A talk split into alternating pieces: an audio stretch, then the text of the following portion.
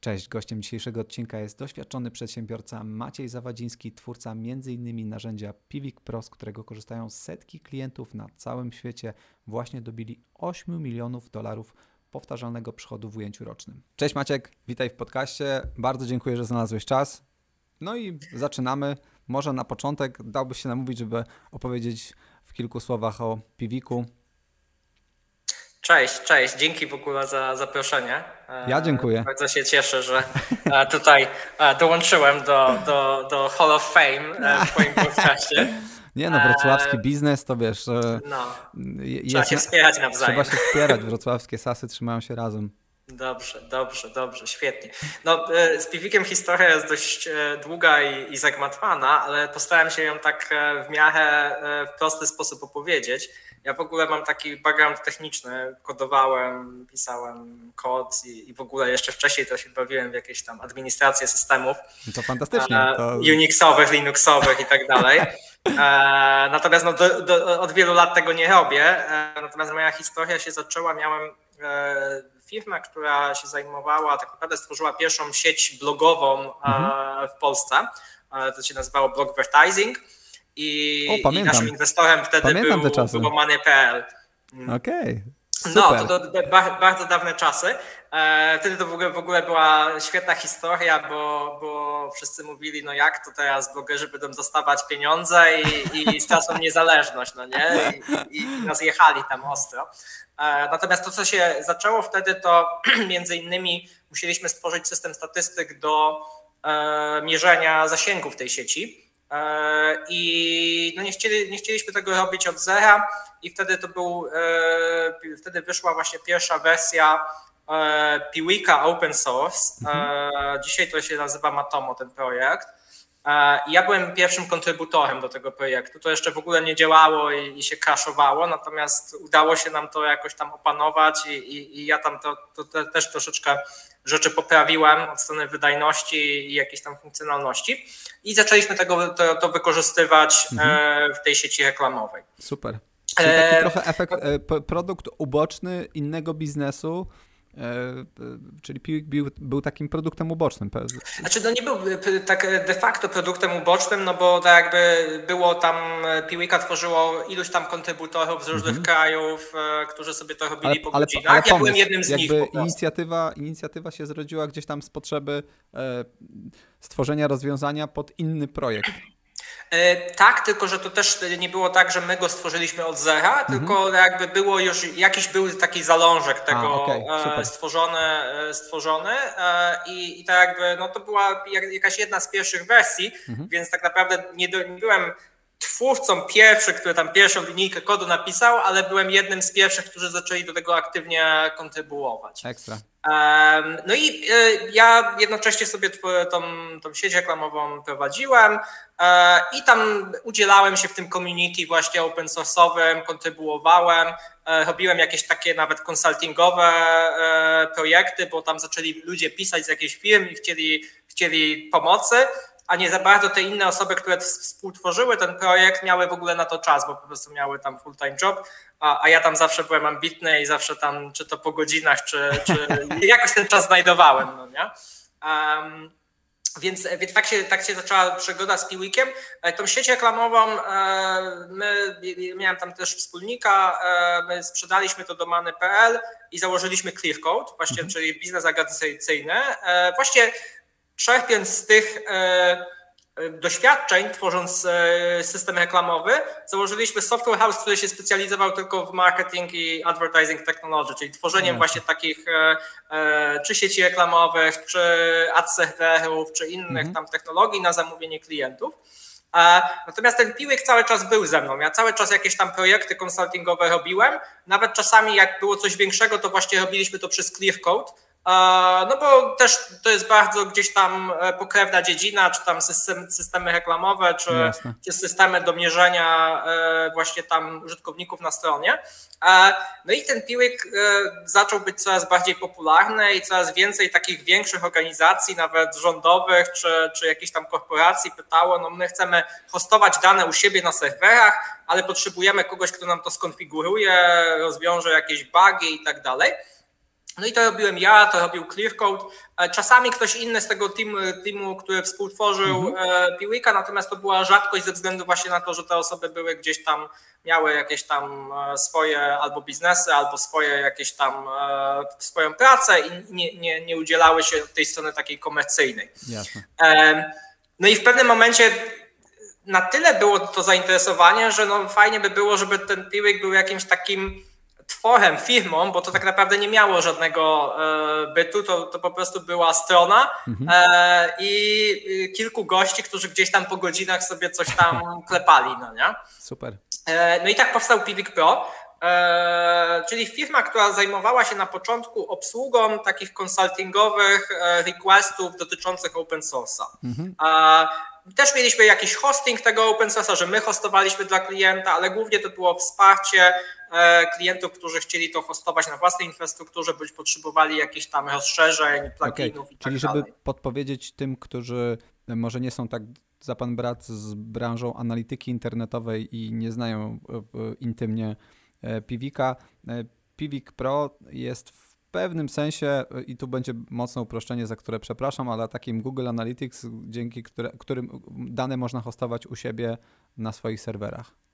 No, tak w dużym uproszczeniu, no też e, to, to jest e, tak jakby od tego hostowania na własnych serwerach się odchodzi, do czego mhm. dojdziemy pewnie, mhm. E, na, na rzecz jakichś tam hostingów właśnie europejskich, żeby te dane gdzieś tutaj były w Europie.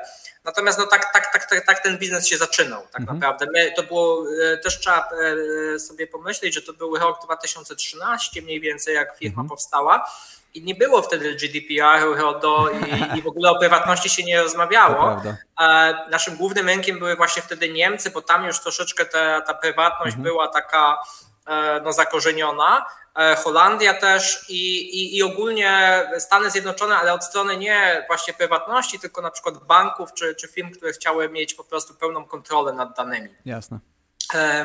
Natomiast jaka, jak historia się potoczyła dalej, bo to jest dość interesujące. My, my chcieliśmy E, w, tym, w, tej, w tej spółce Piwik Pro mieliśmy właśnie tego e, współtwórcę Piwika, który pierwszy, że tak powiem, zakomitował e, i też mojego wspólnika z poprzedniej spółki właśnie z tego blogvertisingu, ClearCode'u mhm. i mnie.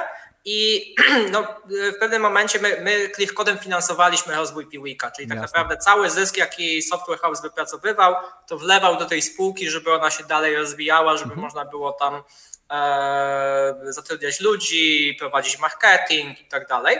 No i w pewnym momencie chcieliśmy zebrać rundę i, i to się nie udało ze względu na tego wspólnika właśnie, e, który ten, e, ten, ten open source zaczął. Mhm. Tam powodów było takich bardziej, on nie chciał jakichś trademarków włożyć do firmy, gdzieś tam trochę, trochę się porobiły jakieś takie sytuacje niezbyt przyjemne między wspólnikami. Mhm. Na koniec dnia my postanowiliśmy, że go wykupimy i go wykupiliśmy. E, i Pivik Pro stał się tak naprawdę stuprocentowym właścicielem się stał Clearcode, czyli ten software house, który właśnie Jasne. z tym wspólnikiem założyłem. E, I e, też troszeczkę zmieniliśmy kierunek. Zebraliśmy rundę finansowania, tam chyba w 2017, 8 milionów złotych i zaczęliśmy inwestować w własny produkt. A czemu mhm. zaczęliśmy inwestować we własny produkt? Bo problem z open source'em był taki, że technologicznie to było już takie legacy, że, że za bardzo nie dało się z tego więcej wyciągnąć. To była taka aplikacja PHP plus MySQL i się nie nadawała. E, no, no mieliśmy jakiś net promoter, te skoł ryzał po dnie oceanu albo jeszcze niżej był. E, i, i po prostu produkt się nie nadawał. No nie? Łatwiej my, było my napisać od, od, nowa trochę. Tak, no to też nie było proste, bo to nam zajęło kilka lat, e, bo musieliśmy migrować tych klientów powoli, mhm, tam moduł jasne. po module, ale napisaliśmy całkowicie technologię od nowa już e, na, na nowych technologiach. No i, i tak naprawdę wtedy klienci zaczęli być zadowoleni i, i zaczęły i, i teraz o ile Mieliśmy na początku troszeczkę klientów, którzy migrowali z tego open source'a na, na Piwika Pro, który w ogóle się zrebrandował na, na Matomo, więc, mhm. więc to też nam trochę pomogło, że e, był Piwik, Piwik Pro, nikt nie wiedział o co chodzi, a, a teraz jest troszeczkę prościej. Natomiast tak naprawdę Pivik Pro nie ma nic wspólnego z tym Piwikiem open source, do którego ja dołączałem na samym e, początku w Jasne, tym, w tym tam 2007 roku. I, e, no i, i to pomogło też, e, klienci są zadowoleni i tak naprawdę teraz naszym głównym takim targetem klientów to są klienci, którzy migrują do nas z Google Analyticsa. Mhm. I, I są takie dwie grupy. Jedna to jest taka największa ze względu na właśnie tam ochronę prywatności, tam Google Analytics został zakazany w Austrii, we Francji, we Włoszech teraz niedawno. No i, i ogólnie większe firmy no, bardzo na to patrzą, żeby faktycznie być zgodnym, mhm. żeby nie było tych transferów danych osobowych, które są e, gdzieś tam problematyczne do, do Stanów Zjednoczonych. E, I, no i tak, tak wygrywamy bardzo dużo biznesu właśnie w krajach zachodniej, zachodniej Europy, ale też e, dostarczyliśmy produkt, który tak naprawdę E, jest e, na równi z Google Analyticsem czy Adobe Analyticsem, czyli tak naprawdę mhm. jesteśmy tym takim trzecim produktem na rynku enterprise, który, który faktycznie mhm. się liczy i którzy, które wykorzystują tacy zaawansowani analitycy. Mhm. E, I teraz tak naprawdę dostaliśmy prezent w tym roku. Prezent w postaci tego, że Google powiedział, że Universal Analytics idzie do kosza do, do lipca przyszłego roku i wszyscy migrujcie się na, na, na czwórkę, Google Analytics tak czwórka która ma zupełnie inną filozofię raportowania, zupełnie inaczej się ją konfiguruje, ludzie się nie odnajdują, a my jesteśmy bardzo podobni do Google Analytics 3. E, więc tak naprawdę mamy teraz dużo też zainteresowanie tym, zresztą też tworzymy jakieś teraz migratory, żeby łatwo było się w kilka klików można zmigrować e, do nas e, z trójki. No i to jest takie duże z importem danych które... z jakiegoś ostatniego okresu?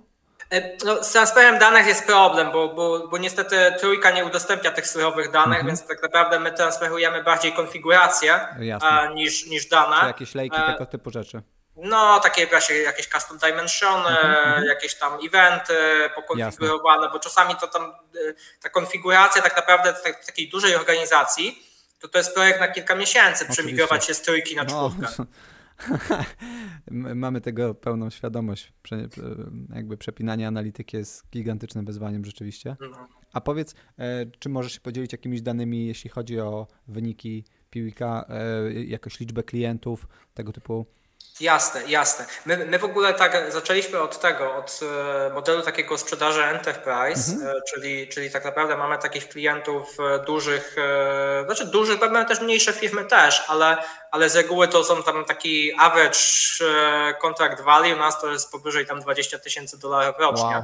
Super. A, więc więc na, na, tych dużych i takich klientów tam mamy, mamy grubo ponad 250. Tak dla porównania A... tylko podpowiem słuchaczom, że średni przychód per klient w Brand24 jest w okolicach 2,5 tysiąca dolarów i to e, w całym cyklu życia, w dwuletnim, a tutaj mówimy o powyżej 20 tysięcy e, dolarów rocznie e, per klient, także no, to jest naprawdę Dużo, no wy, wy też macie to, że macie masę, no nie? Że możecie tak jakby dużo więcej tych firm jest, do których e, możecie celować. No, ale, ale, mimo wszystko e, droższy klient e, no, na pewno ma większe wymagania, ale z drugiej strony czern pewnie macie ujemny przy tego typu usłudze albo, albo bliski zero. A, a w takich biznesach trochę bardziej może mainstreamowych, nie enterprise'owych, jednak ten czern nigdy zerowy raczej nie jest. No też to, to, widać, wiesz, po, po e, tym, jak e, ile firm takich małych jest w stanie przetrwać tam kilka o, no, lat działalności. Tak, jest pewien czerw wynikający z tego, że, że, że, że, firmy padają po prostu. A po, możesz podzielić się, ilu macie w tej chwili klientów, z ilu znaczy, rynków?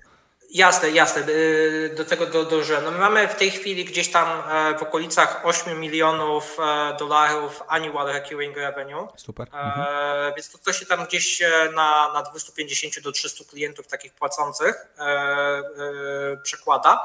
Ale właśnie o tym chciałem powiedzieć, że my w zeszłym roku, pod koniec zeszłego roku odpaliliśmy wersję freemium, mhm. która gdzieś tam do, do pół miliona akcji miesięcznie można sobie za darmo korzystać z produktu.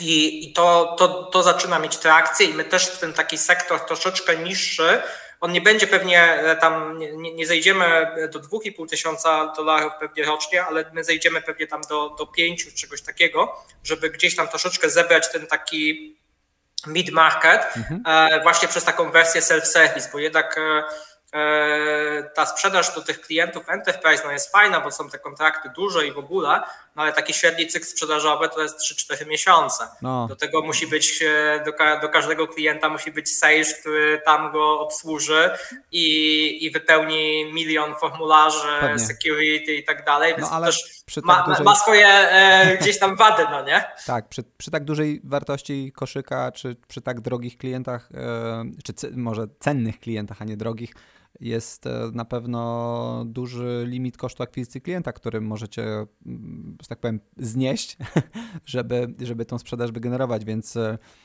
no, typowo w SASach jest to 30% CLV, u Was CLV no to pewnie będą dziesiątki tysięcy dolarów, no bo 20 tysięcy rocznie, nie wiem, nawet przy średnim cyklu życia dwuletnim, ale pewnie jest znacznie, znacznie dłuższy, to, to już są kosmiczne pieniądze. No, i my, wtedy... my ten, przy, przy w ogóle liczeniu lifetime value kapujemy na 5 lat po prostu, bo, no tak. bo by, by, wyszło za duże, no nie? A, no to, a też no grubo, nie mamy wystarczająco 100... historii, żeby to policzyć. No to 100 tysięcy 100 tysięcy dolarów na e, średniego przychodu per klient e, można, można, można liczyć, no to przy 30% limitu kosztu akwizycji klienta, no to móc wydać 30 tysięcy baksów na pozyskanie klienta, no to jest naprawdę gruby budżet. Można i na sushi zaprosić, i na golfa.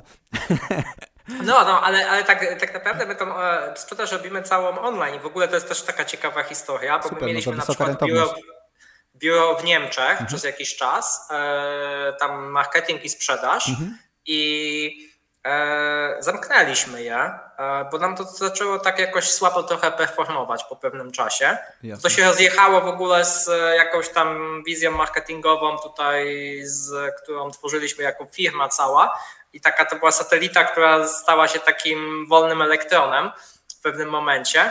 E, zatrudniliśmy też niemieckojęzyczne osoby tutaj, tutaj we Wrocławiu czy w Polsce, bo to też zdalnie niektórzy E, i, i to zaczęło lepiej performować, no nie? W sensie wow, to robimy to z Polski i, i, działa to lepiej niż tam przy, przy kosztach, które są też niższe, no bo tam i biura no nie mamy. No nie, to, to jest arcyciekawa podpowiedź, bo jedno z najczęstszych pytań, które się pojawia, to jest właśnie to, czy, czy potrzeba zakładać biura za granicą, czy, czy może czasami można się bez tego obejść. Wydawałoby się, że szczególnie rynek niemiecki, który jest bardzo przywiązany do języka, e, interfejsu e, niemieckojęzycznego, a nie anglojęzycznego, E, to byłby szczególnie podatny na to, że jakby biuro na miejscu powinno być, performować dużo, dużo lepiej niż biuro w Polsce, a tu proszę.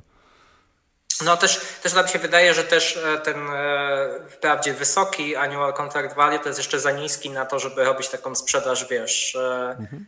ze spotkaniami i tak dalej, że to jednak nie jest jeszcze, jeszcze ten, ten level. E, my robimy wszystko zdalnie. Tam czasami się zdarzy gdzieś spotkać kogoś na konferencji czy coś, ale, wow. no to, ale, ale to, to. nie. Ale mamy teraz dwa, dwa rynki, gdzie mamy osoby lokalnie i to jest mhm. właśnie Holandia i od zawsze tam mieliśmy osobę, po prostu znaleźliśmy dobrą osobę na miejscu Super. i tam faktycznie e, ten sprzedażowiec, on spotyka się z tymi klientami, ale to jest taka natura tego rynku, że tam w zasadzie wszędzie można w godzinę dojechać, A. czy tam półtorej i, i, i, jakoś, jakoś to tam działa. To jest jedyny rynek, gdzie, gdzie jest taka sprzedaż face to face mhm. u nas, e, a z kolei Francja, nie mogliśmy tam wejść na ten rynek, po prostu się kopaliśmy z koniem cały czas, Właśnie też mieliśmy francuskojęzyczne osoby, ale one chyba ten francuski nie był taki idealny francuski, francuski i on, jakoś to, to nam nie szło I, i w tej chwili mamy tam od kilku miesięcy Francuza, który mieszka w Strasburgu, no i zaczęło żreć, no nie? Zaczęło po prostu, te kontrakty zaczęły wchodzić jeden za drugim, no nie? Więc e, czasami coś z tą lokalizacją jest i faktycznie e, te osoby, które sprzedają na te rynki, właśnie w szczególności Francję i Niemcy, to muszą być tacy native albo close to native, no nie? To, to nie może być tam, że, że wiesz...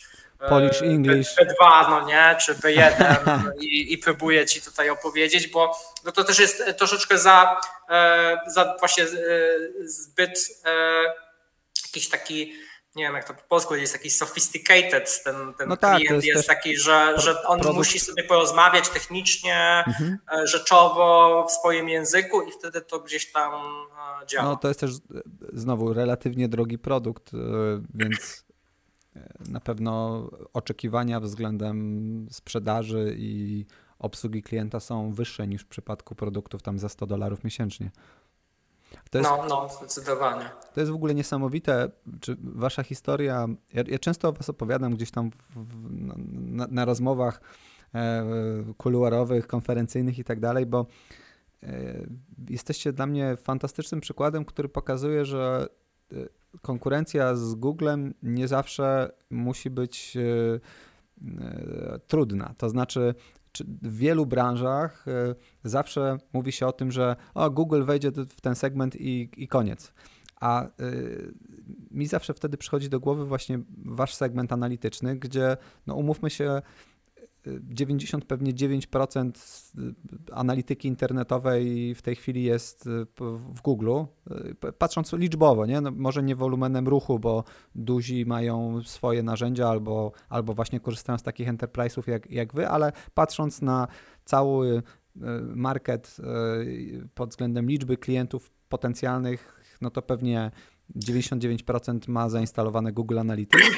No, a, a, aż tak źle nie jest, ale, ale tam ostatni raport, nawet jak gdzieś tam na prezentację wrzucałem, to było 87%. Okej, okay, no to 87% wydaje się, że rynek zdominowany, ale wydaje się, że przez te ostatnie kilkanaście albo kilkadziesiąt lat Google jednak, czy Analytics e, wypompował ten rynek tak potężnie, że te pozostałe 13% rynku to jest, jest tort dużo, dużo większy niż cały tort przed wejściem Google'a w ten segment. Więc e, i, i, dzięki temu mogą powstawać tak fajne firmy jak wy z, z fantastycznymi wynikami, no bo 8 milionów dolarów a, a, jakby ARR jest, jest naprawdę fenomenalnym wynikiem. No też, też trzeba patrzeć na ten rynek, że e, okej, okay, Google może domin, zdominował go, ale to też nie jest, że wszyscy płacą, znaczy większość osób nie płaci tak, za jasne. tego no, Google'a no, i, tym, i tym bardziej, tak ten... tym bardziej by się wydawało, ktoś by powiedział, pozamiatane. Google dał no. fantastyczny produkt za darmo, nie ma rynku. Koniec e, imprezy. Wszyscy dokładnie, gaszą światło, dokładnie. wszystkie narzędzia analityczne inne no. niż Google gaszą światło, dziękujemy. A, a, no, ale to jest właśnie szukanie tej niszy, bo, mhm. bo to wiadomo, że, że jest wiele firm, do których nawet nie ma sensu dla nas podchodzić, no nie? Eee, tylko trzeba sobie znaleźć właśnie ten tą swoją niszę i, i, tak naprawdę na każdym rynku ta nisza jest, tylko czasami po prostu ona nie jest tak widoczna, albo trzeba dobrze poznać ten rynek, żeby tą niszę znaleźć. I, i te nisze się okazują czasami no, całkiem duże, jeśli chodzi o, o to, ile tam można zrobić. Tak jest. No, ja pamiętam, że podobne głosy słyszało się o live czacie, że Facebook uruchomił swojego czata darmowego i że to pozamiata, e, pozamiata rynek. I to jakby e, kolejne przykłady pokazują, że właśnie e, szczególnie też mniejsze firmy, no bo umówmy się, czy, czy wy, czy, czy, czy nawet ogromny LiveChat są dużo mniejszymi firmami niż, e, niż Facebook. Na małej bezwładności są w stanie zwinnie poruszać się na rynku i wykrajać sobie bardzo fajny kawałek torta. Dokładnie. No dobra, e, może zmienimy trochę, trochę bieg i zapytam Cię o, o, pierwszych klientów, bo to jest zawsze coś, co super intryguje naszą widownię. To jest taki e, jakby najbardziej rozchwytywany temat. Nie wiem, czy pamiętasz w ogóle jeszcze, skąd pojawili się pierwsi klienci? No właśnie ci pierwsi klienci to, to u nas było tyle proste powiedzmy, że to były, to pochodzili klienci z tego biznesu konsultingowego mm-hmm. w oparciu o open source. A jak was tak znaleźli? Naprawdę oni sami przyszli i A jak i was znaleźli? Skąd wiedzieli, że przyjść do Maćka z ClearCoda? Znaczy, oni przyszli do, do Piwika Open Source, ja byłem tam jeden konsult, z konsultantów po mhm. prostu, więc e, tak naprawdę no, to było e, to, że no, szukali alternatywy już do Google Analyticsa albo e, szukali jakiegoś e, właśnie hostowanego na własnej infrastrukturze systemu analitycznego. Super. E, natomiast to się sprowadza tak naprawdę wszystko do content marketingu, bo, mhm. bo tak naprawdę ten content, który tam tworzyliśmy na Piwiku.org, jeszcze teraz na Piwiku Pro, to, e, to, to jest to, co ten biznes gdzieś tam nam e, promuje. E, mhm. My mamy tak naprawdę 85% biznesu pochodzącego z inboundu. Wow. A 15% to nie jest outbound, tylko to są jacyś partnerzy, no to, eventy to, to i tak dalej. W tak Enterprise tak outbound tam nigdy nie wyszedł. W Enterprise SaaSie jest fantastyczny wynik. Większość, myślę, Enterprise SaaSów, przynajmniej tych, z którymi ja się spotykam, mają stricte sprzedaż wychodzącą, a, a raczej są le, leszczami content marketingu, a tutaj proszę, czyli blog. To tak, tylko że my jesteśmy właśnie, nie wiem, czy, czy, czy, ten rynek się tak po prostu popsuł, czy co, ale my naprawdę mieliśmy sporo podejść, żeby zeskalować outbound i nam to po prostu nigdy nie wyszło. Za mhm. każdym razem, czy to robiliśmy in-house, czy to robiliśmy przez zewnętrzną agencję, Ciekawe, za każdym razem tak wysokim, scalowaliśmy na tym. Przy tak wysokim limicie kosztu akwizycji klienta to jest naprawdę pole do popisu, żeby ten outbound no. wychodził. No ale no, znaczy... pięknie z tym e, inboundem. E, mówisz blog, jakieś raporty, e, które wypuszczacie, tego Tak, typu... to co na przykład fajnie też działa i, i, i, też polecam, no to są porównania z konkurencją.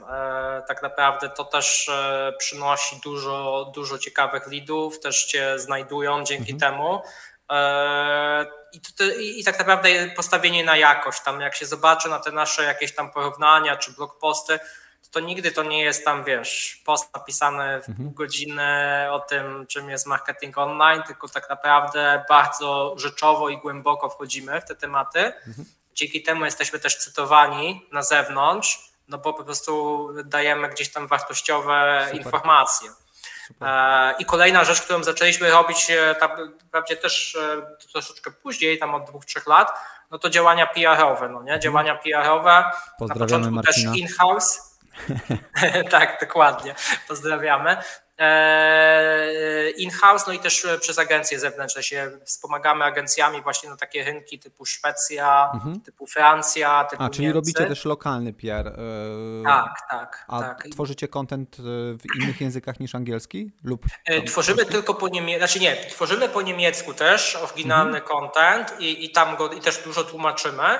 E, I to jest taka wersja, którą mamy w zasadzie od zawsze, tą niemiecką. Mhm. E, zaczęliśmy też tworzyć troszeczkę kontentu po holendersku, po francusku, po szwedzku, ale to jest taki bardziej taki companion content do jakichś kampanii marketingowych, które na te rynki robimy tak żeby być troszeczkę e, widoczny, natomiast to nie jest jakby 100% kontentu, które tam dajemy, to jest tylko po prostu przez agencję tłumaczeniową, gdzieś tam część, część rzeczy przetłumaczona, która gdzieś tam jest dla nas krytyczna, żeby też mieć e, dla salesów, też e, żeby gdzieś tam jakąś widoczność budować. Super.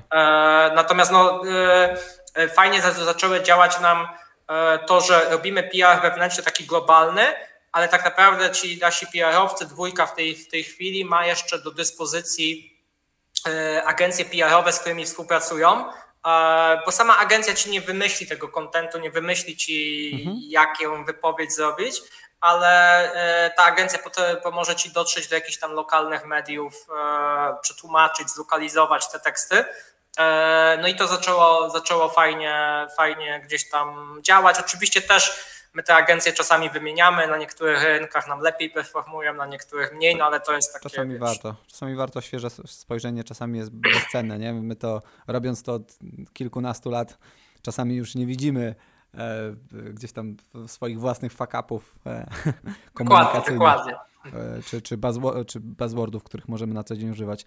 A powiedz w ogóle, jak w tej chwili wyglądają proporcje nawet Twojego czasu między Clearcode a Pivik? Czy Clearcode już w 100% przeszedł jako, e, jakby stał się e, spółką e, wspierającą Pivika, czy, czy to się gdzieś tam złączyło? Jasne, jasne. To Clearcode sobie rósł niezależnie od Piwika, tak naprawdę przez wiele lat i w pewnym momencie rozdzieliliśmy te spółki mhm. całkowicie. Tam awansowaliśmy zarząd z menadżerów, którzy już tam długo w firmie byli E, I, I tak naprawdę my w styczniu tego roku e, sprzedaliśmy Clearcode tak mhm. tak naprawdę, więc, e, więc no nie jestem w żaden sposób zaangażowany, no bo tak naprawdę to już nie jest moja, moja firma. Mhm. Fajnie to nam wyszło, fajnie nam wyszedł ten, ten nowy zarząd, też sobie firma widzę, że sobie dalej radzi, więc Super. kupiła ją taka czeska grupa, natomiast to nie, nie wchłonęła jakby w jakiegoś takiego wielkiego behemota, jak, jak są niektóre, niektóre takie outsourcingowe firmy, tylko oni właśnie tworzą taki e, no tam chyba mają dziewięć takich niezależnych firm, które gdzieś tam e, Super. specjalizują się w różnych dziedzinach właśnie. E, I tam i w Szwecji, i w Czechach, i właśnie w Polsce jest Clearcode, i tam w, w Rumunii chyba, i, i gdzieś jeszcze super, na Bałkanach. Super. Więc e, no, no fajnie, fajnie, w ogóle fajne story, że udało nam się postawić zarząd. Tak naprawdę to, co było najciekawsze, że w momencie, kiedy się skupiłem całkowicie na Piwiku Pro, a, a zarząd ClearCode'u już był, jakby zarządzał ClearCode'em, to zarówno lepsze osiągi osiągał ten zarząd w tych kodzie, jak i my w Piwiku. W sensie, że ten taki split czasu, który był przez wiele lat, to on nie był pozytywny. On tak naprawdę trochę blokował rozwój obu firm i, i to jest coś, co bym pewnie zrobił wcześniej, e, mając tą wiedzę z dzisiaj. E, no I, I tak naprawdę chłopaki tam zrobili rok później, po tym jak ja z Piotrem, czyli z, z, z naszym dyrektorem operacyjnym mhm. E, z Piwika się wszystko piliśmy tylko na Piwiku, e, no to tam podwoili wyniki, no nie, tak wow. naprawdę, więc, no, więc widać, że ten fokus jest ważny. Super, super. To w sumie y, też przypomina mi inną historię z wrocławskiego biznesu, bo y, bracia Karwatkowie z Divante zdaje się y, te, też jakby wyszli i też w tej chwili robią swoją drogą bardzo fajne produkty, czyli już przejście też z modelu agencyjno, agencyjnego, tudzież software house'owego w, w, w model produktowy. No tak, ja się śmieję tak, że mamy bardzo podobną historię. Oni trochę na większą skalę Divan te, te działało mhm. niż, niż Clearcode, bo Clearcode tam miał gdzieś tam ponad 100 osób, jak, jak go sprzedawaliśmy. E, natomiast te, te no akwizycje chyba były ogłoszone w przeciągu niecałego miesiąca od wow. siebie. Jedna, druga, no nie? Mogliście sobie przybić piątkę. No, Super. No. A e, po, powiedz, e, czyli w tej chwili piłkę robisz sam, czy, czy, masz, czy masz tu wspólnika? Mhm. Wiesz co, e, tak naprawdę ten wspólnik, który z tym zakładałem Clearcode, on już operacyjnie nie działa od wielu, wielu lat. Mhm. On dalej jest w spółce, go troszeczkę tam częściowo wykupił inwestor, który do nas wchodził, natomiast no nadal tam, tam zachowuje mhm. spory, tam kilkunastoprocentowy stake. E, więc tak naprawdę jako e, nie prowadzę firmy sam, no bo mamy zarząd, który tam e, się składa z, z pięciu osób tak naprawdę, Super. tych mhm. takich kluczowych. Oni też są na jakichś takich bardzo solidnych programach warantowych, więc budują ten kapitał, żeby, żeby dojść do tam, tam tych, tych iluś tam procent firmy. Mhm. Natomiast no, są to osoby, które dołączyły już po, więc no, nie były założycielami, natomiast które de facto prowadzą tą firmę dzisiaj. No Jasne. Super. E, I to ważne jest mieć takie osoby, bo, bo samemu, że tak powiem, prowadzić firmę jest to pytać, niemożliwe. No, nie? To jest... nie wyobrażam sobie prowadzenia biznesu samemu. E, mam gigantyczny podziw dla ludzi, którzy są w stanie to robić. E, jakby ja bez mojego wspólnika bym, czy wspólników w tej chwili, już wielokrotnie gdzieś tam odleciał no ja tak samo, to, to, to jest tak naprawdę niewiarygodne, jak, jaka to jest pomoc i też jakie też y, no, czasami można po prostu się gdzieś w jakiś tam koziełk zagonić samemu, nie odbijając jakichś tematów od, od innej osoby. A wiadomo, że też osoba, która jest w zarządzie troszeczkę inaczej na to patrzy niż, niż osoba, która jest po prostu gdzieś tam jakimś szeregowym pracownikiem. To prawda. Zmieniając trochę biegi, wspominałeś o klientach z zagranicy, z Holandii, Niemiec, w tej chwili y, coraz większa atrakcja z Francji. Jakbyś miał, na pewno macie też klientów z Polski, jakbyś miał tak trochę zderzyć sobie um, i porównać model sprzedaży w Polsce, czy, czy klient w Polsce versus klient za granicą, e, czy można w ogóle powiedzieć, że któryś z tych klientów jest łatwiejszy do pozyskania, czy, czy raczej ciężko ich porównać, bo są plusy i minusy każdego i są po prostu różni. E, ciekaw jestem, jak jest, jaka jest Twoja perspektywa, bo wiemy, że masa młodych spółek boi się wychodzić za granicę, bo myśli, że ten klient tam jest taki hiper, nie wiadomo, wymagający. W różnych biznesach to różnie wygląda. Ciekaw jestem, jak jest u Ciebie. Jasne, jasne. Czy to u nas w ogóle historia jest też znowu inaczej niż y, u większości firm, bo my tych klientów z Polski przez pierwsze tam tak naprawdę 8 lat działalności spółki nie mieliśmy w ogóle. No, okay. Więc w ogóle nie mieliśmy, wiesz, y, mieliśmy już, nie wiem, tam pewnie 100 osób na pokładzie i, nie wiem, tam powiedzmy 4 miliony ERR czy, czy 5 i, i w ogóle... Czy w ogóle macie polską wersję strony? E, tak, zrobiliśmy ją chyba rok temu, ale to bardziej pod karierę niż klientów, e, okay. więc, e, więc pod pozyskiwanie jakichś tam osób do firmy, ale faktycznie troszeczkę się w pewnym momencie ruszyło mhm. na, na rynku polskim. Wciąż ten rynek to tam nie, nie przekracza 3% naszych przychodów, ale, ale faktycznie troszeczkę klientów mamy, z takich, którymi mogę się pochwalić nawet gdzieś tam publicznie, no to na przykład Credit Agricole, no nie? To gdzieś tam właśnie klienci z branży bankowej głównie to, to, to, gdzieś tam na tym rynku polskim do nas przychodzą. No to jest też ze względu właśnie na, na te sprawy związane z ochroną prywatności, bezpieczeństwem i tak dalej. E, natomiast e, no my nigdy nie szukaliśmy tutaj, my nigdy marketingu jakoś mocno na rynek polski nie było. To był po prostu taki e, efekt uboczny naszego marketingu globalnego, że ci klienci do nas przyszli Super. z Polski, więc nigdy o nich nie zabiegaliśmy.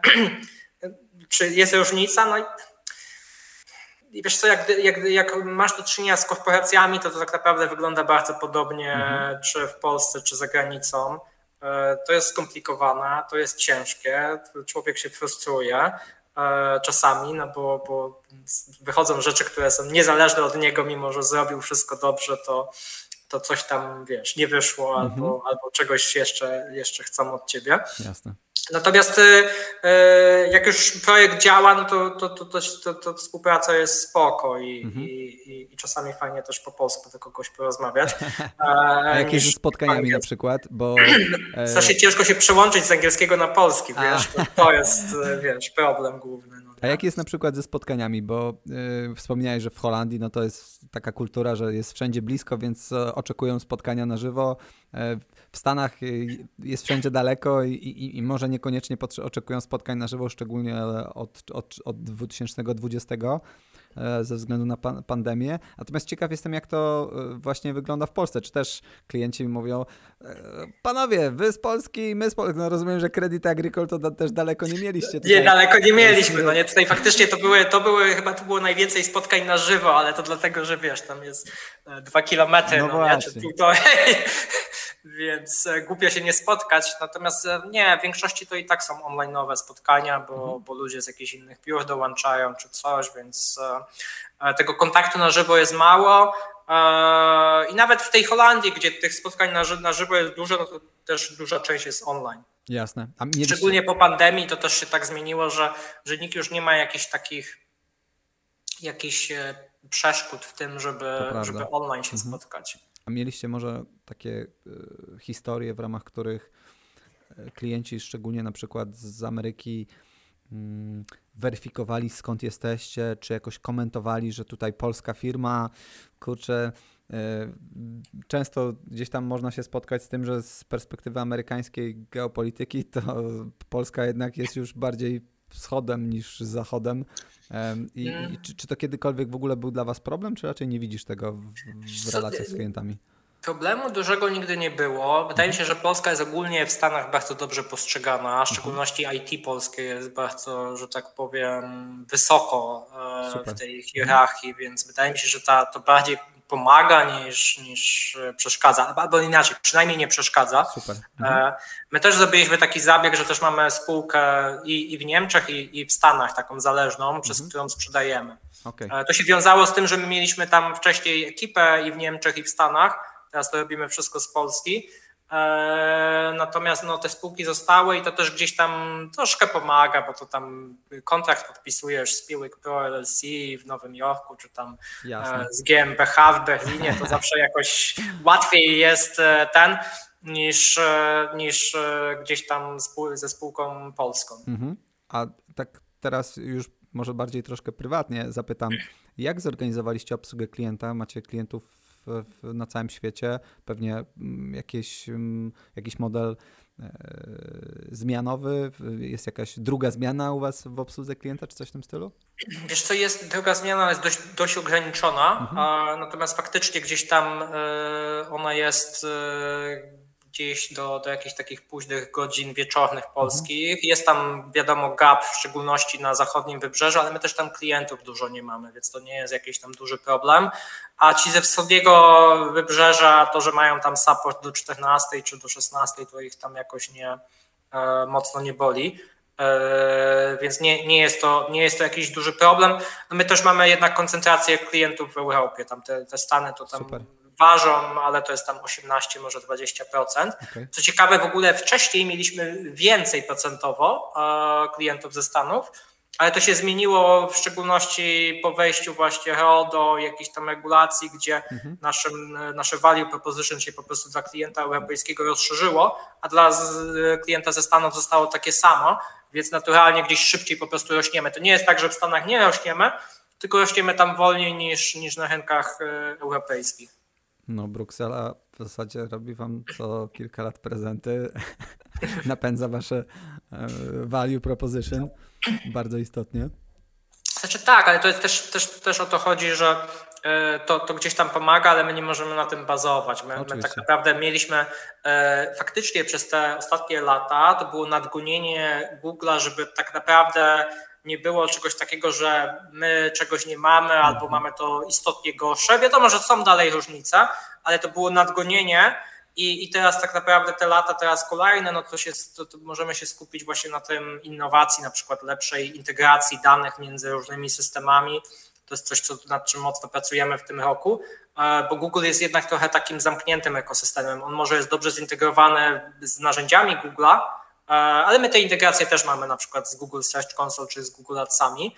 E, natomiast e, tam nie ma za, za dużo integracji takich na zewnątrz z innymi narzędziami marketingowymi czy reklamowymi. No a my chcemy to zrobić, my chcemy być takim otwarty, tworzyć taki otwarty ekosystem, mhm. gdzie faktycznie możesz się uniezależnić, ale też masz, możesz mieć te produkty dobrze zintegrowane ze sobą. Okej, okay, czyli masz większą kontrolę nad danymi, e, które są twoje de facto, tak trochę. Tak, plus e, też możesz e, te dane wykorzystać w jakimś tam innym narzędziu, a nie tylko masz je do, na cele analizy danych. Mhm, super. Trochę ubiegłeś moje kolejne pytanie, bo miałem zapytać, dokąd to wszystko zmierza, jaka jest Twoja wizja piwika. Mhm. Znaczy ja może bym powiedział trochę o rynku też, bo to, to, jest, to jest ciekawe. W ogóle mhm. jesteśmy w takim strasznie ciekawym momencie, no. gdzie Konsent wchodzi, nie? E, hmm. Analityczny, e, czy cookie consent, który troszkę, troszkę też zmieni możliwości remarketingowe. tak, Google, no, ale to też jeszcze nasz problem przeglądarek, no nie, że mhm. które wycofują te third party cookies. Tak naprawdę Chrome się przed tym bronił długo i przedłużał, ale w końcu to, to się stanie w przyszłym roku. E, I no to mocno uderzy w niektóre firmy, które gdzieś tam na tym się opierają, no mhm. no nie? Na, na remarketingu, na jakieś tam właśnie third party cookies, które pozwalają tego użytkownika pomiędzy różnymi stronami E, trakować mhm. i wydaje mi się, że to wszystko idzie w kierunku takim, że bardziej będą się liczyć te dane twoje, te dane tak mhm. zwane first party, które ty zbierzesz o kliencie. E, no i tutaj właśnie my, my mocno w to inwestujemy też, żeby właśnie jak najwięcej integracji z innymi narzędziami, które też operują na first party mieć, tak żeby właśnie te dane też właśnie zebrać i móc je wykorzystać, nie wiem, Twoim systemie marketing automation, czy, czy z Twoim CRM-em zintegrować mhm. i tak dalej. E, jestem bardzo ciekaw, jak, jak to wpłynie na takie niezależne firmy z branży reklamowej, bo to jest mój background, więc ja tym się mocno też interesuję, bo e, to, że wycofujemy third party cookies, to powoduje tak naprawdę umacnianie trochę monopolii, no bo, bo Google ma swoje dane first party, Facebook ma swoje dane first party, Amazon też i tak naprawdę oni nie odczują jakiegoś negatywnego impaktu. No, no, mogą sobie też ekstrapolować z jakiejś mniejszej próby całą populację i zgadywać dokładnie, jak będzie wyglądał ruch e, i to dość pewnie precyzyjnie. No, jeszcze mając e, dane o 87% stron internetowych na świecie z Google Analyticsa, to już zupełnie, no nie? To prawda. E, czyli może być to problem dla takich jakichś bardziej niezależnych podmiotów, jakichś sieci reklamowych. E, tak, sieci reklamowych, czy, czy w ogóle wydawców, no nie, no mhm. no bo, bo jeśli oni będą gorzej monetyzować swoje e, reklamy, swoje powierzchnie reklamowe, no to, no to też wpłynie na ich e, gdzieś tam przychody. Niektórzy przechodzą na model subskrypcyjny, tam New York Times jest takim sztandarowym przykładem, ale wiele wydawców, no umówmy się, nie ma na to szans, no nie, no bo no po tak. prostu nie będziemy płacić za... za nie, nie będę wymieniał tytułów, ale, ale mam kilka na języku, za które złamanego grosza bym nie dał, mm -hmm. a jednak czasami się linka kliknie do nich, no nie? Tak jest. Ciekawe. A powiedz, jak wygląda Twoja motywacja do rozwoju Piwika, Piwika dalej. Już w tej chwili ta firma ma naprawdę fantastyczne wyniki. No, 8 milionów dolarów, no to tam powiedzmy przy dzisiejszym dolarze to, no, to, to tam... już dobija 40 milionów złotych przychodu rocznego. Super, no co, co, co dalej, Macieju? Jakby jak widzisz swoje dalsze, swój, swój dalszy, czy w ogóle widzisz czas, w którym bardziej przejdziesz do tylnego fotela, jakieś rady nadzorczej, czy, czy, czy, czy nadal masz energię, żeby, żeby to rozwijać? Ciekaw jestem, jak to wygląda z twojej perspektywy. Czy wiesz co, to, taki, to jest w ogóle ciekawy temat, jak e, e, właśnie taka sukcesja i, mhm. i, i w ogóle jak, jak gdzieś tam sobie kreować tą przyszłość e, w swojej firmie My to zrobiliśmy w CliffCodzie, tylko w CliffCodzie my mieliśmy jasną, jasną cel i strategię, bo, bo tak naprawdę wiedzieliśmy, że, że docelowo gdzieś będziemy chcieli sprzedać tę firmę i, i, i gdzieś, e, że tak powiem, e, skupić się na Piwiku, no, nie? Mhm. no bo to też e, jednak zawsze, jak jesteś właścicielem, to nie jesteś w stanie tak, tak naprawdę całkowicie się odciąć. No, nie? W Piwiku jest trochę już inna sytuacja, E, natomiast ja nie ukrywam, że, że gdzieś tam widać, że to takie nowe pokolenie menedżerskie rośnie i też chcesz im dać szansę, no nie? Mhm. E, chcesz im dać, widzisz, że są w stanie to zrobić lepiej. Ja też już dużo rzeczy zdelegowałem, na przykład, czy nie wiem, dział sprzedaży, którym się zajmowałem, no nie? Gdzie, mhm. gdzie widzę, że to, to fajnie, fajnie działa i to zaczyna fajnie działać e, gdzieś tam tak bardziej niezależnie niż, niż że tak powiem, E, ja to mikromanagowałem, no bo ja jestem taki bardzo hands-on, e, nawet czasami zbyt hands-on, tak samo z marketingiem. Przekazałem to w osoby, które fajnie to prowadzą i, i widać, że to działa i to działa może lepiej niż jak ja bym był faktycznie mocno w to zaangażowany, bo, bo po prostu no, czasami nie potrafię odpuścić no, nie? Mm, pewnych yeah. rzeczy. Mam Więc podobnie. pewnie w jakiejś tam perspektywie czasowej e, do jakiegoś takiego ciała doradczego, nadzorczego e, to, to nie wykluczam czegoś takiego, natomiast no, piłek jest mi, jest mi bliski i tu nie, nie, nie widzę czegoś takiego, żebym, e, że tak powiem, się całkowicie wycofywał e, mhm. z biznesu. Super, super. No to, to, to taka motywacja właśnie my też jesteśmy często pytani o takie, takie rzeczy, y, bo też jednak robimy to już 11 lat, ale yy, przyznam, że taki czas, w którym spółkę stać w końcu na to, żeby nie, nie wiesz, yy, gdzieś tam nie rozwiązywać wszystkich problemów prowizorycznie, bo brakuje zawsze kasy na, na, na, na zasoby, na programistów. Yy, to jest bardzo fajny czas. Jakby nie wiem, czy tobie też się fajnie pracuje w tej chwili versus te pierwsze lata, gdzie na pewno dużo ciężej było zdobyć zasoby, gdzieś tam pożyczanie z od e, programistów, ludzi i tak dalej. No zdecydowanie, zdecydowanie. W sensie e, te, te czasy takie, wiesz, te pierwsze pięć lat tak naprawdę, to takie mhm. jest, wiesz, jazda bez trzymanki tak naprawdę, no nie? I pożary, co chwilę gaszczanie ich i, i jakieś tam problemy na, na różnym etapie, czy to produktowym, czy ludzkim, czy, czy, czy finansowym, więc e, zdecydowanie jest spokojnie i zdecydowanie fajnie, że można się troszeczkę innymi rzeczami zająć, właśnie mhm. taką strategią i, i bardziej patrzeniem, no dobre, to gdzie, gdzie my zmierzamy tak naprawdę, a nie, nie walką o, o życie, no nie? Więc e, tak naprawdę firma, którą prowadzę dzisiaj jest zupełnie inną firmą, którą prowadziłem 5 lat temu. E, więc to też nie jest coś takiego, że, że ktoś powie, że no kurczę Maciej, ty to robisz tak naprawdę jakby liczyć tego open source'a, to tak naprawdę ty to robisz tam, nie wiem, 15 lat, no, nie? no bo tak, bo 2007 tak chyba się tak tam jest. zaczęło, no nie? To jak matematyka dobrze matematykę liczę, to, to z 15 lat. e, natomiast no, to są zupełnie inne czasy. Te, te pierwsze 5 lat open source były zupełnie innymi czasami, zanim powstała firma, bo to był taki bardziej, wiesz, consulting geek na boku. Mm-hmm, Potem kolejne 5 lat właśnie tej jazdy takiej bez trzymanki i w ogóle walki o życie biznesu. E, właśnie całe szczęście mieliśmy Clearcode, od którego można było zawsze pożyczyć kasę albo dodać zasobów. E, I to było też e, ciekawe w ogóle, e, bo, bo ja widzę, że czasami są takie modele, że wchodzi inwestor i zmieniamy software house w firmę produktową. Mhm. I my mieliśmy tak naprawdę problem z znalezieniem finansowania, bo u nas Software House był za dużym biznesem już, no nie? Okay. I tam nie, nie mogliśmy 100, 100 osób Software House przenieść do produktu, no nie? Czy tam 80. Mm -hmm bo to nie było tyle pracy, no nie? Mhm. Zresztą byśmy taki burn mieli, że żebyśmy tą rundę finansowania, wiesz, e, przejechali w 12 miesięcy albo mniej, mhm. E, więc ten biznes musiał zostać i na przykład fundusze VC mówiły, no nie, no my nie chcemy inwestować w taki, wiesz, e, konglomerat software house'u i tego, a z kolei rozdzielenie tego to by prowadziło do dyskusji, no a ile ty czasu spędzasz na to, no a ile właśnie. na to, Dlatego my też ze wspólnikiem jakiś czas temu, czy wiele lat temu podjęliśmy decyzję, że nie angażujemy się w żadne inne biznesy, w żadne inne firmy, żadnych innych udziałów nie mamy,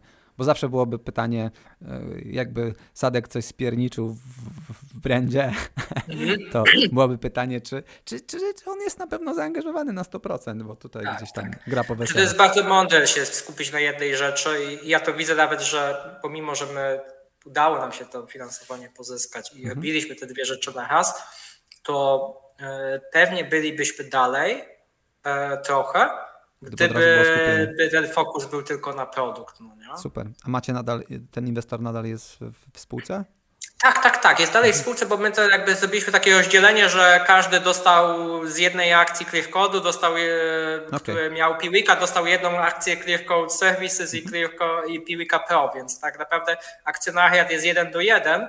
E, wciąż mamy na przykład niektórych byłych pracowników ClearCode'u w akcjonariacie Piwika Pro dzięki temu, no, o, nie? No bo, mhm. E, bo my tam tych programów gwarantowych mieliśmy dość dużo.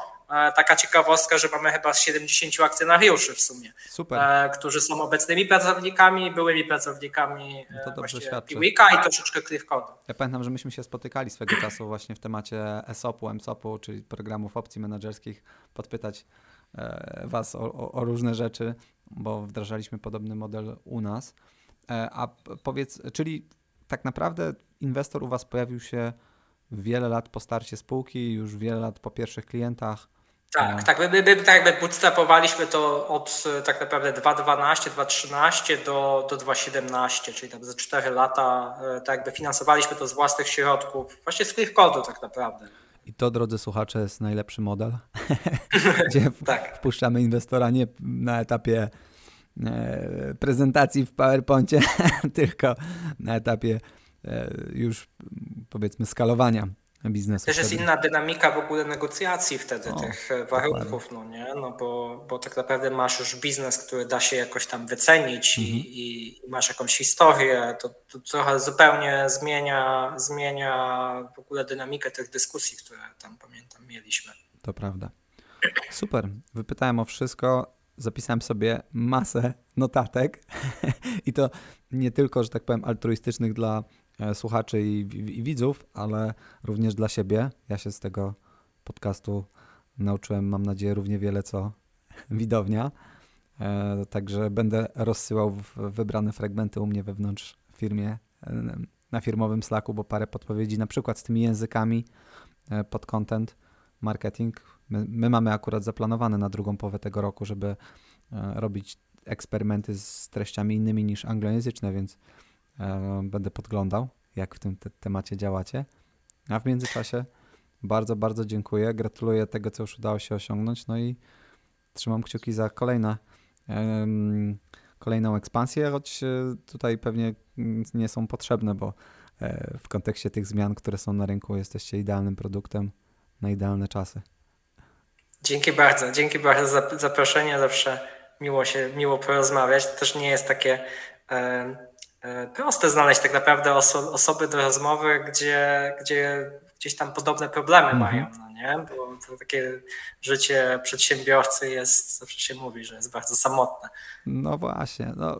E, my tu czasami też rozmawiamy o takich tematach e, już bardziej powiedzmy filozoficznych, typu zdrowotne, jak, jak właśnie trochę zapytałem o tą motywację, jak, jak dźwigać to be, ze wspólnikiem czy bez wspólnika. No to są takie tak jak mówisz, e, founder jest, e, założyciel jest czasami bardzo samotną osobą. Ziemny crowdfunder. tak, a tu jest właśnie taka formuła, że rozmawiam z ludźmi, z którymi tak bym chciał pogadać e, i którzy gdzieś tam mają podobne doświadczenia i, i, i można się wiele od siebie nauczyć. Super, super. No ja też trzymam kciuki i, i, i pewnie do usłyszenia. tak jest. Dzięki jeszcze raz i pozdrawiam.